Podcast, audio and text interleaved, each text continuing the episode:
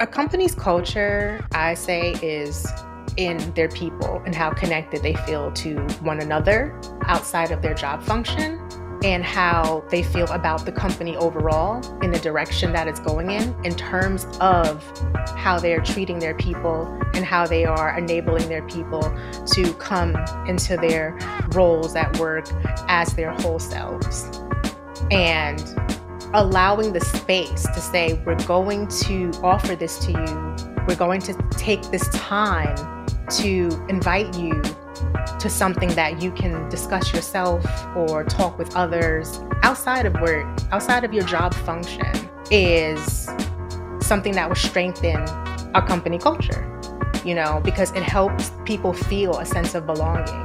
And that's really what company culture is about for me belonging. How do we create a new world of work?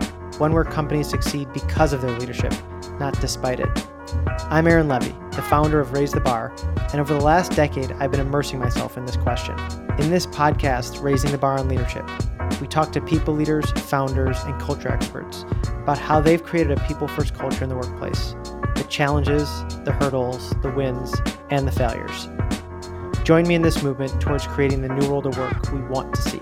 Today, we're lucky to have Keturah McCottry Smith, Learning and Development Manager at Radancy, a cloud based talent acquisition software company. In her work, Keturah is focused on creating an inclusive workplace and educating employees on how to be better allies. In this episode, we discuss how she's brought her experience as a project manager into the people function and how it's paid off big time. There's a lot of great nuggets about how to get engagement, how to get buy in, and how to create ownership from others. And I think you're going to really love the perspective that Keturah brings. Enjoy.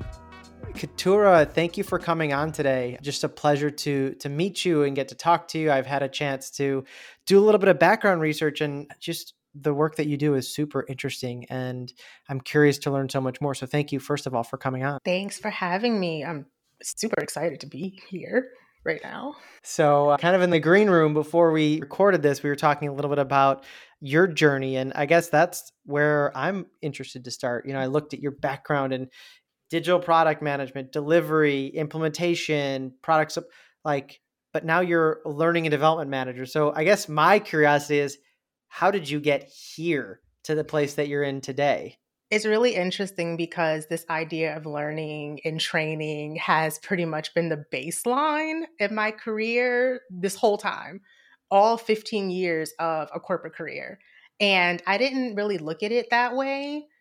You know, getting into tech space kind of accidentally and doing the project management and working in software as a service for all these years, I gravitated to roles within teams or just even impromptu, just helping people and learning a lot about anything that you put in front of me a system, a tool, a process, and really being able to convey that to others.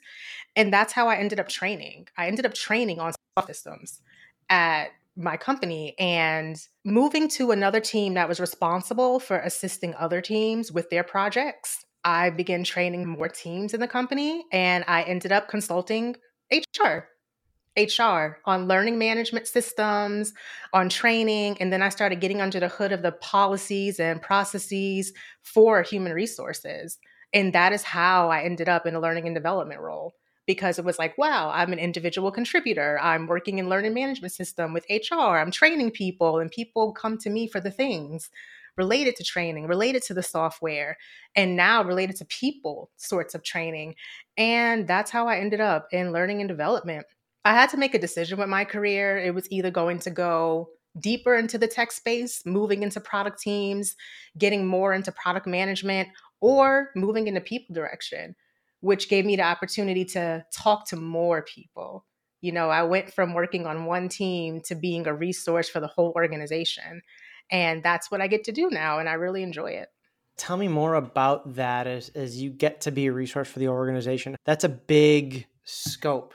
And for a lot of the learning and development leaders and managers here, there's a million and one things that you can be doing. Where do you focus your priorities?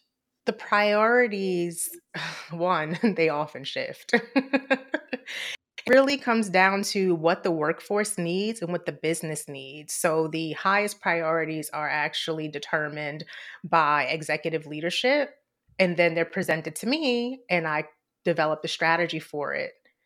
And it comes down to what the people are asking for as well. So I have to balance what the business needs with what the people are asking for at all times and being able to find a sweet spot to giving everyone what it is that they need. And also, what drives my focus and where I put my efforts toward are who's ready there are some teams and individuals who are like, yes, let's get this done. I want to focus on that. And there are some teams who are like, oh, I'm kind of busy right now. Can you check back in a few months? So it's a lot of pivoting that I do. And to keep things flowing and not going against the grain, I go where I see the majority lights are green you know, instead of trying to pivot and push people in a direction they're not ready to go into, I find the quick wins and I go for the path that is clearest when it comes to getting the work done. And that's how I found success. Tell me more about that balance because I imagine from our work with other organizations, it's hard because the requests and the demands that come from the teams and the employees and the business needs can be very just in time. I need this now which is in a large contrast to the business strategy and the overall direction. How do you balance that like structural strategy with, as you said, the quick wins and the things that people need? Like, how does that how does that get balanced in an effective way? I honestly rarely ever totally put something down. I have a list of the top few things that I know the business really needs. So when they cycle back around to it, I have something prepared or something I was working on. I keep a running list of things I'd like to achieve and address so that when I complete something and they say, oh, wait, we're not going to do this anymore right now, we're going to table it, I don't bury it. It's still in the back of my mind. It's still in my discussions with my department. And that's how I balance that. Can you give me an example of one where you had it ready to go and then it had to get put on the back burner and then it was brought back up just to like kind of conceptualize it.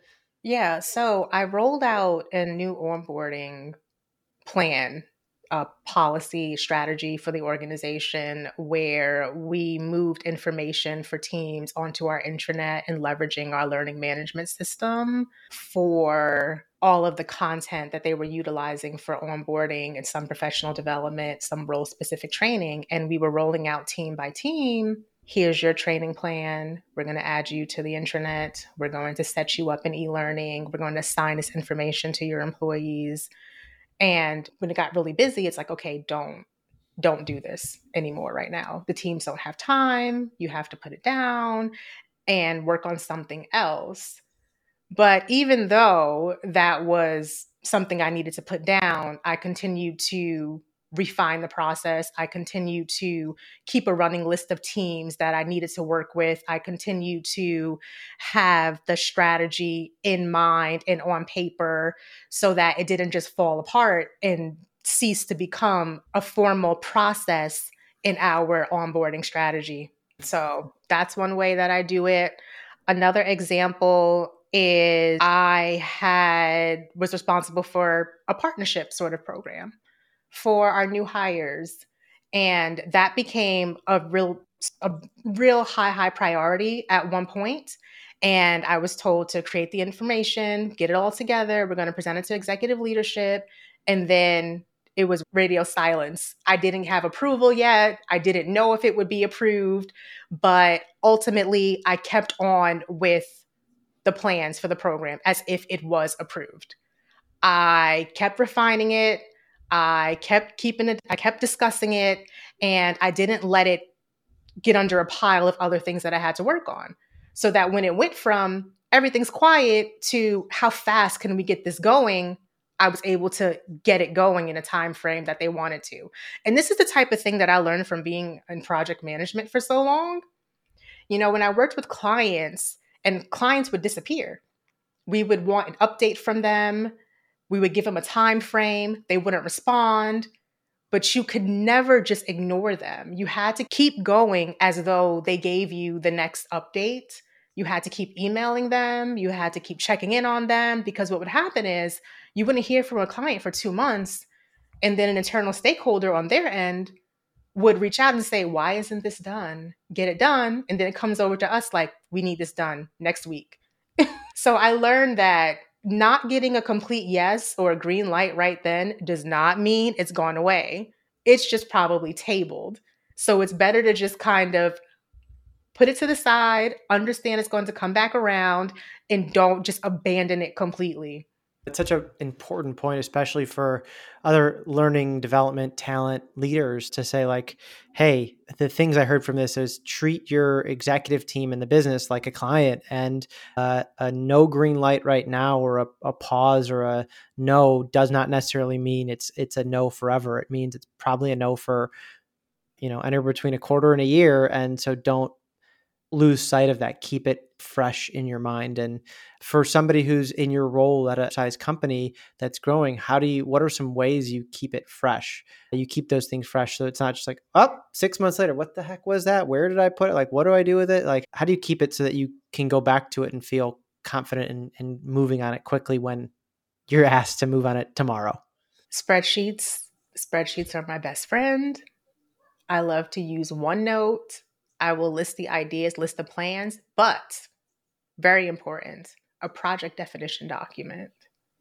A mm-hmm. project definition document acts as your true north for any project. So when I'm asked to do something to keep everyone on the same page, I fill out a document that talks about what we're going to achieve, why, what's included, what isn't included, the risks involved, and the people who should be a part of it in a RACI chart. I really brought my project management background into this role as well said we should put formality around our projects. They are real projects. You know, people may not look at HR and the HR function as a very tactical, strategic part of the business, but it is. So when I do a project, I want to have that documentation because so if I do put it down, I can go back and say, right, that's exactly what we're supposed to be doing because it's documented but then mm. also continuing to talk with the team about what we want to do. It's very aspirational. I don't stop talking about the things that I want for the team and for our workforce. And I talk about it to almost anyone who would listen.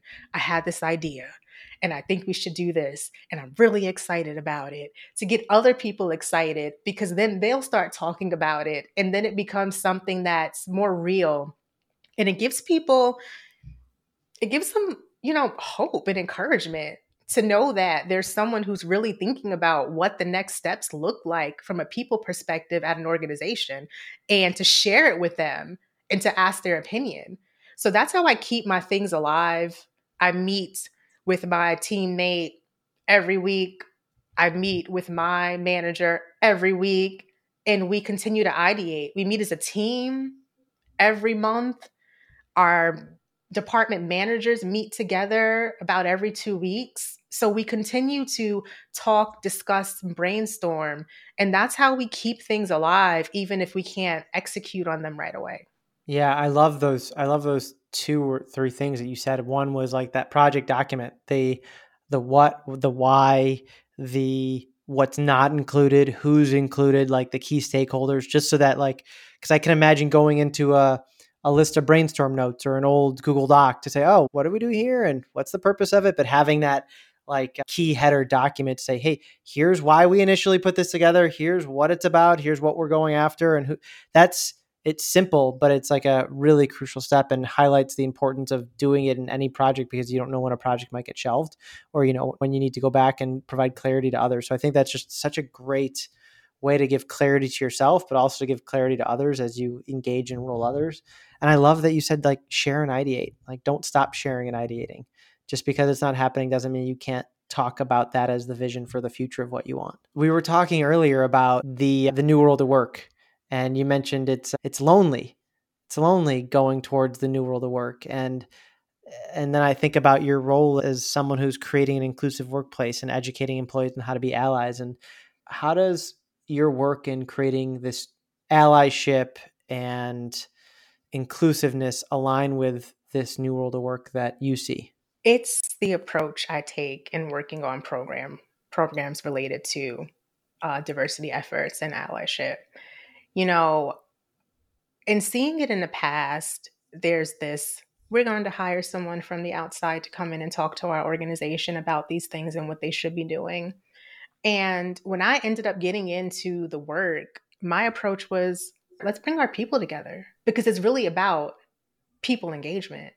You know, regardless of the subject, the recognition that we're doing, the ultimate goal is to let's listen to our people because well we hire these amazing people and I'm sure they have things to share and we can really tap into that and help to really strengthen our company culture. And I think that is really what this new world of work is about. You know, we're spending more time at work with our coworkers and with our families, our friends. And when things got really isolated during the pandemic, it was how do we bring people together and talk about things that matter when people were feel, really feeling lonely at work, like they were just failing because they were trying to navigate their their families and the pandemic and things that were happening and it just felt so lonely. And I said, "You know what? Our programming should be about the people for the people. Let's find things they're interested in. Let's talk, let's listen to them and give them a platform." And that is at the very basis and core of all the programming I do. How do I get the most amount of people together about things they care about or things they want to learn about in an environment where they feel safe, that they can be their authentic selves, and that they can really take something away or ask the questions they really want to ask or say the thing they were afraid to say. Just to turn around and hear other people say the same thing or relate or reach out after and make connections. And I think that's going to be important going forward. How does that intersect with the concept of company culture? And then a layer one more thing on top of that and business performance. So a company's culture, I say, is in their people and how connected they feel to one another outside of their job function and how they feel about the company overall in the direction that it's going in in terms of how they are treating their people and how they are enabling their people to come into their roles at work as their whole selves and allowing the space to say, we're going to offer this to you. We're going to take this time to invite you to something that you can discuss yourself or talk with others outside of work, outside of your job function, is something that will strengthen a company culture, you know, because it helps people feel a sense of belonging. And that's really what company culture is about for me belonging. It's not about the right kind of people with the right kind of background, with the right kind of this or that. You know, it's really about people feeling proud and accepted and like they are really contributing to a business, whether it's their role, but then also the talents and skills they have outside, bringing that in there too. You know, makes them feel like they can really be their authentic selves. I love and that word. word. I'm loving the word belonging. And I like how you started to define a little bit of pride and acceptance and contribution. And I guess what I'm wondering is how do you, in your role, like what are the things that you're doing on a tactical level to foster and create that belonging in the organization? What's worked and what hasn't worked? So, what's working is just making it available and being honest and transparent with people about what we're trying to achieve, what we want, and showing up for them the way that we say that we will. You know, I'll ask people, can you be a part of this program where I'm asking you to talk about your workplace experience as a person in a marginalized group? And then people will feel nervous. You know, I don't know if I'm going to say the right thing. And I will say, I'm here for you. Let's talk about it. Let's talk about how you would like to, your challenge, how you would like to present what you're going to say. And let's work on this together and mean it. Then people will agree and show up. And that's what works the most.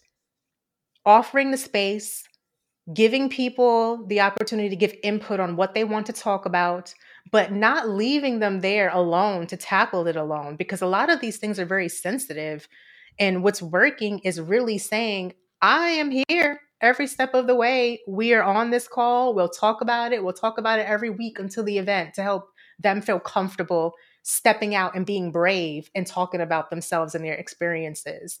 And that is what's been working the most. And honestly, also me being really invested in what I'm trying to do. The ideas, I'm really passionate about them. I put the work into it, and then I bring that to the workforce. I'm not just saying, oh, let's just do this to check it off a list or a box. I'm really invested in it. And that's been kind of contagious you know, showing up and really wanting to be mindful of others and the sensitivities. One of the things that I always say when I do programming for people in marginalized groups is if I'm asking people in marginalized groups to participate in said programming, I always ask them, is this okay? Are you okay with doing this? Because I understand that we don't want to put the onus on the marginalized to be the ones to educate. So, any chance that I get, I'm going to stand in a gap and put together any research that I can find on my own and then ask people, is this okay? Do you have any feedback? And if they want to take a larger role, absolutely. But we're not taking an angle of, well, you must be the one to do this. We want people to feel empowered and inspired on their own to step up and do more. And that's what's been working for us. What are some examples of programs or initiatives you've done that have implemented that? Because I'm trying to like I get it conceptually, but I don't I can't see how it plays out in an organization. So, you know, we'll have a, a calendar of events that we want to get through for the year. And one brand new thing that we did that I was just incredibly, incredibly excited and proud for was we started a pronouns workshop. And in my free time, I I'm always looking at, you know, what's the latest and greatest thing that I can do to help anyone anywhere. I go to panels, I go to conferences and just places where I can learn how to just be better in my role, how to engage more.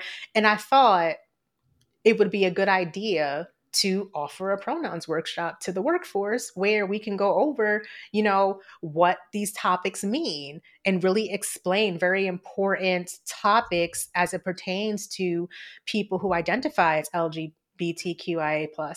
And I said, okay, I'm going to do all the research that I can do. I'm going to go I got the idea from a panel that I went to. And I said I'm going to look reach out to the people I'm going to find anything I can find and I'm going to take a stab at putting together a presentation because I didn't want to ask the people who were identifying as LGBTQ my company to, can you tell us what we should know about pronouns? I said, that's not okay. You know, there's so much research that we can do and things and resources that we can find. So I put together a presentation on my own. I said, I'm going to put together this presentation. And then I'm going to get people's opinions and feedback and incorporate it. And I'm going to host the presentation and invite because my sentiments was I'm not going to ask this marginalized group to step up and be the one to put together this education. I'm going to do that. In solidarity, I am going to do that. And that's what I did. And it's been an amazing presentation and experience.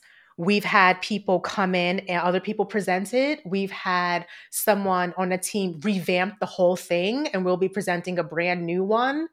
And mm. I'm just really excited that it took off and that I was able to help people feel more comfortable. And the feedback that I got from people who were like, I really wanted to learn this, they just want to be, you know, a better supports for people in their lives, for people at work. And that's how that's how I approach nearly all of the programming. It's an awesome process, you know, uh, from a learning and development perspective because you can't be the all-knowing and the all-doing and you can't do everything that everyone wants, but the things that you can do, I love that you say like, "Hey, I'm going to do the research, I'm going to develop it myself." And then I'm going to invite others to provide feedback and insights. Like do the work, invite others, and then what you said is like you allowed others to own it and take it from there. And i think that's such a critical element for it to live on besides for just like Keturah plug in like her pronouns workshop everyone's got to attend. No no it's like let me invite and include others in this process and then let me let go of it and give it to other people to revamp to do on their own to lead so that it can live beyond you. Because as a team of one i'm assuming it's going to be hard to you know to continue to do it all yourself Yes. And there's so much that I am trying to do and letting things that I've created go for other people to manage is amazing.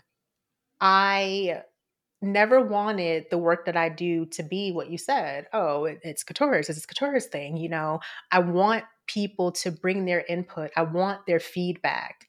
And being able to let someone own something and not micromanage them or keep checking in about it is really let them do what they would like to do with it i feel for me is a total win because that just allows us to do more it shows how people can feel inspired and want to be a part of the work that we're doing and what we're offering and it doesn't feel like it's a lip service sort of a thing. You know, we're really taking the care in it. And it shows when people say, you know what? I want to sign up for that. I want to make my contribution because employee resource group work is employee led. So it really comes down to what the employees are capable of doing. And I always encourage them to work on what they're passionate about and also to work, do what they can, you know, not just do this because I told you to, or do an element of any project that you don't like doing. You know, maybe someone doesn't like being a host, or maybe someone doesn't like writing documentation about something. I invite people to work on what they actually organically like doing. If you love doing research, great. You'll research the topic. If you love talking in front of an audience, wonderful. You can be on this panel or host the panel. So we really invite people to do what works for them. And that is where we've also seen success. Oh, it's huge. It's inviting and letting go is a huge, huge way to create, allow other people to take ownership and to, you know, create the organic growth that is the more sustainable type of growth of ideas within an organization. I just think it's beautiful. I guess I'm now curious just what are the next things that you're tackling? What are the next two or three big ideas or big inspirations that you're going after at Radancy? Well, wow. I am, well, the things that I hope to do that they're not on my immediate roadmap right now, but expanding on our people partnership programs. And I use the term partnership because we have this idea of mentorship and mentorship often is a one to one sort of thing.